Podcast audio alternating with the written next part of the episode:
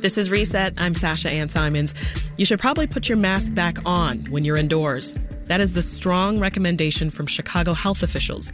Last Friday, the CDC announced Cook County was medium risk, prompting Chicago's top doctor Allison Arwady to put out that mask advisory. But masks aren't mandatory, at least not yet. Today, we are checking in with infectious disease specialist Dr. Mia Taormina at Duly Health and Care to get the latest COVID guidance. Hi, Dr. T. Thanks for being with us. Hey, Sasha. Got to ask you the million dollar question that just keeps on coming back, Doctor. Should we be masking indoors right now? I think you should be masking indoors, especially if you have underlying health issues and concerns.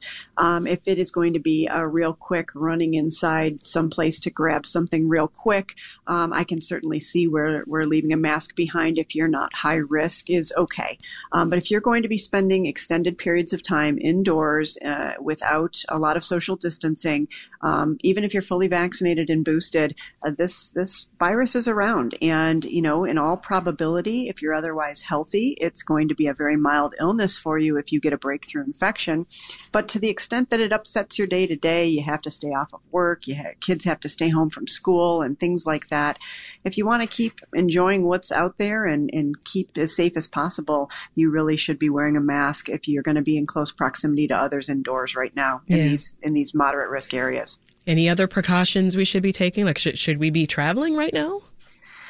So if you look, you know, the, the maps are, are readily posted and updated as to where the hot spots are. And if it's going to be a, a car ride taken to a, an area that is not, you know, high risk, I don't see too much of an issue. And if it's going to be hopping on a plane, as we know, um, we we no longer have required masking in public transit. But uh, I personally would not travel at this time without a mask uh, in place, including all those close exposures you have in an airport, and then you know potentially being next to somebody on an airplane that is contagious as well as a reminder, if you're going to be planning some travel and you're concerned that those around you are not going to be masked, if you want to protect yourself, you really need to be in an N95 or KN95 mask that's well fitting, and that's going to be the best protection for you.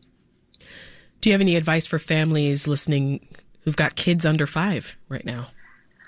Oh, we're going to be hearing soon. We don't know what we're going to be hearing, but um, we're looking at first week of June for the FDA to be making some sense of announcement regarding their intentions of allowing or not allowing vaccines in those under age five. My best recommendation for those under age five right now is the weather's getting nice. Enjoy time outside, running around, playing. Um, it is going to be a challenge you know, with indoor daycare and preschool settings um, at this time. Uh, we're going to continue to see cases. And it's really hard to take those under fives and have them be good mask wearers, especially in a mask that's going to best protect them. So absolutely every day you're sending your kids off and running that risk of potential exposures. Again, in all probability, illnesses in kids are generally mild, but it's that, you know, unknown of is it going to be today that he tests positive? It sort of feels like it's inevitable. Um, and that's what we're dealing with. So hopefully we'll get some good information the first week of June uh, where we can move forward with vaccinating these last 19 million uneligible individuals. Yeah, and as we know, uh, it's optional still to, to wear your mask in school. So it sounds like you think students should have them on as well.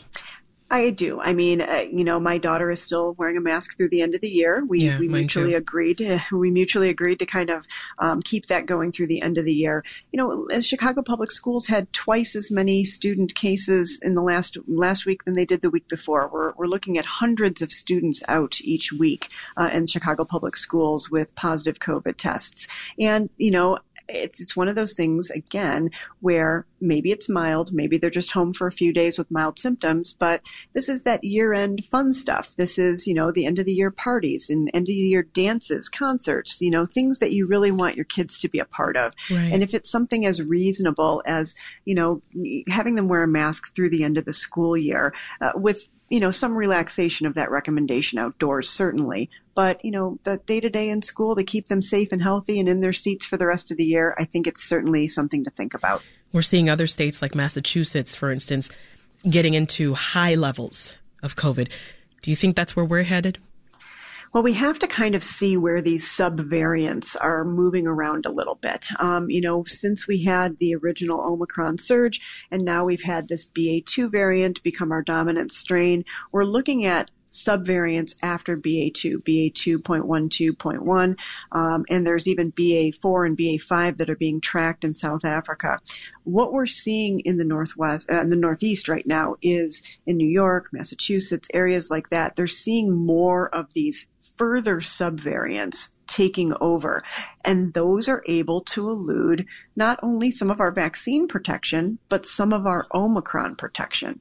So individuals who have had Omicron in December or January and hope, hope that they're holding on to some decent antibodies as these later iterations of Omicron start to gain traction in the community, you're at risk of becoming reinfected. And that's why some numbers are coming up in those states as well. Oh, my goodness. So, so how can we curb this spread? We got to continue doing what we've know works. And, you know, our vaccines do help. They help decrease the chances of getting COVID, even though, yes, many have breakthrough infections. When you do get a breakthrough infection as a fully vaccinated person, you're sicker a lot shorter duration. You are shedding a lot less active virus for a shorter period of time. And that's something that is worthwhile in trying to slow the roll here. I think as community numbers come up, we need to be mindful about these activities and we need to keep our flexibility of being okay with putting the mask on when needed. It's not going to be needed everywhere all the time indefinitely, but there's going to be these scenarios. And if we're going to dig our heels in now, we're going to have another thing coming in the fall when numbers really do tick up. We have to have that flexibility just because we don't want to wear the masks and wearing the masks is the right thing to do to protect you and others as we move through some of these, these little peaks and troughs here. The, uh, the White House actually predicts that the U.S. is going to have 100 million new infections during the fall and the winter months of this year. Yeah. That's hard to fathom. Does Illinois have what we need to, to deal with another wave?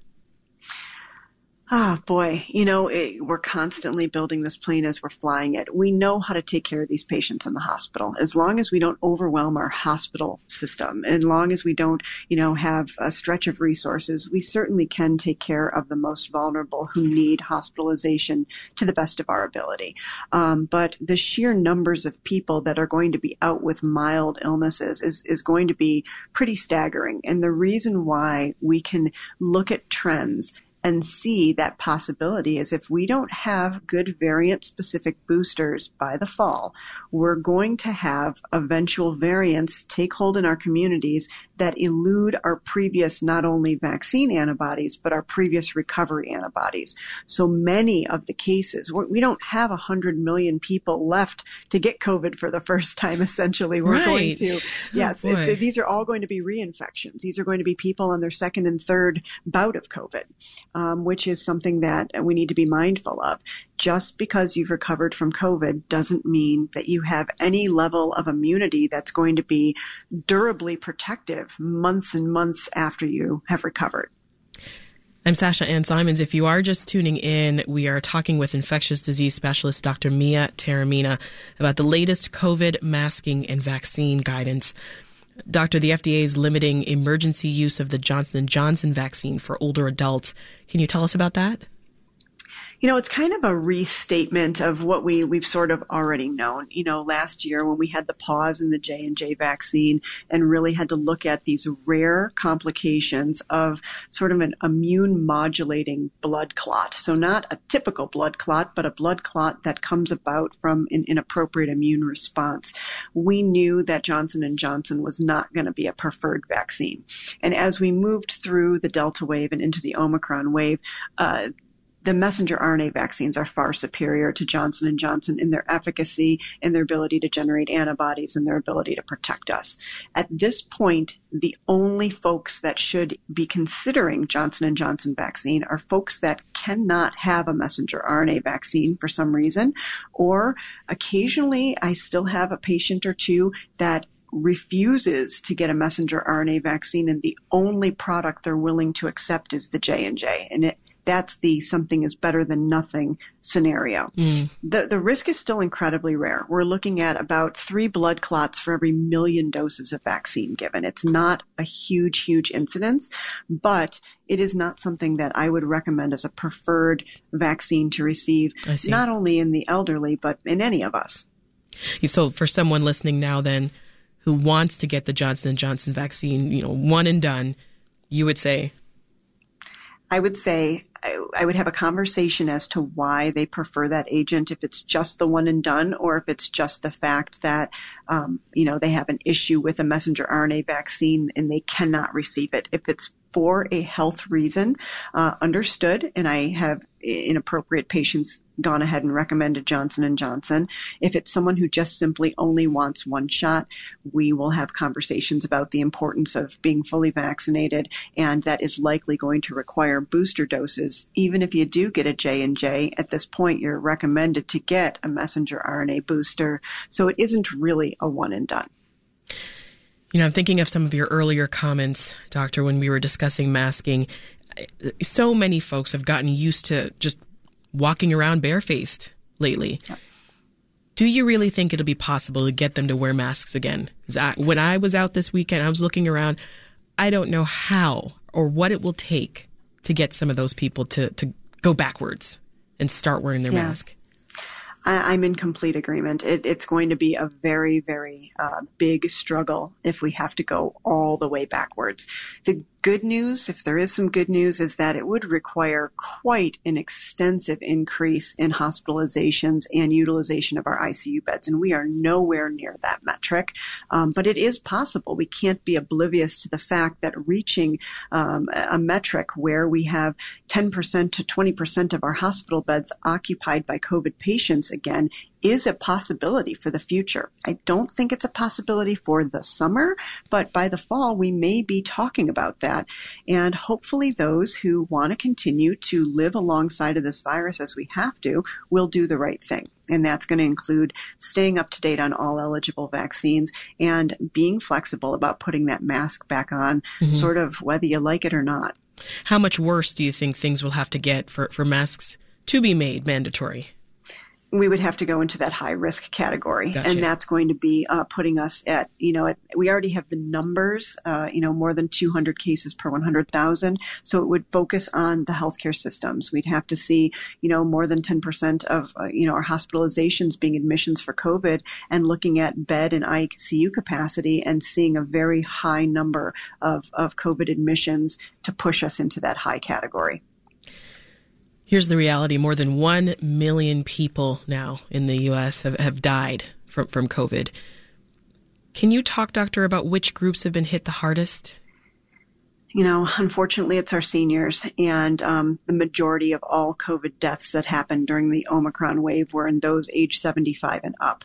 So you know, our, our parents and grandparents who have gone ahead and received every dose of vaccine they were supposed to receive, you know, still have antibodies that aren't as robust as those who are younger and healthier. And they've ended up you know, having some poorer outcomes. Um, I do have patients in the hospital right now that are very sick um, with COVID, and they are of that age, and that's where we need to continue to protect those we care about.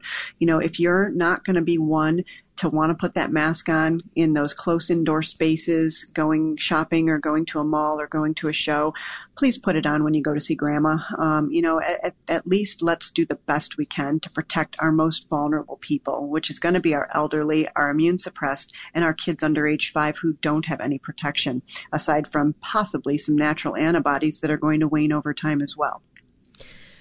Do you think that um, people have just become numb now to, to COVID as more deaths have come from this?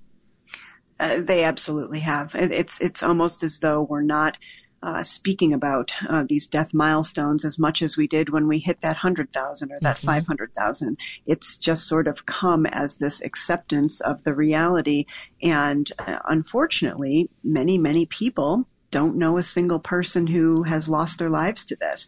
But for those who have, it hits home very personally, and it's a, a, very troubling thing to be nonchalant about the reality that even though the vast majority of people survive this and have, you know, no ill effects.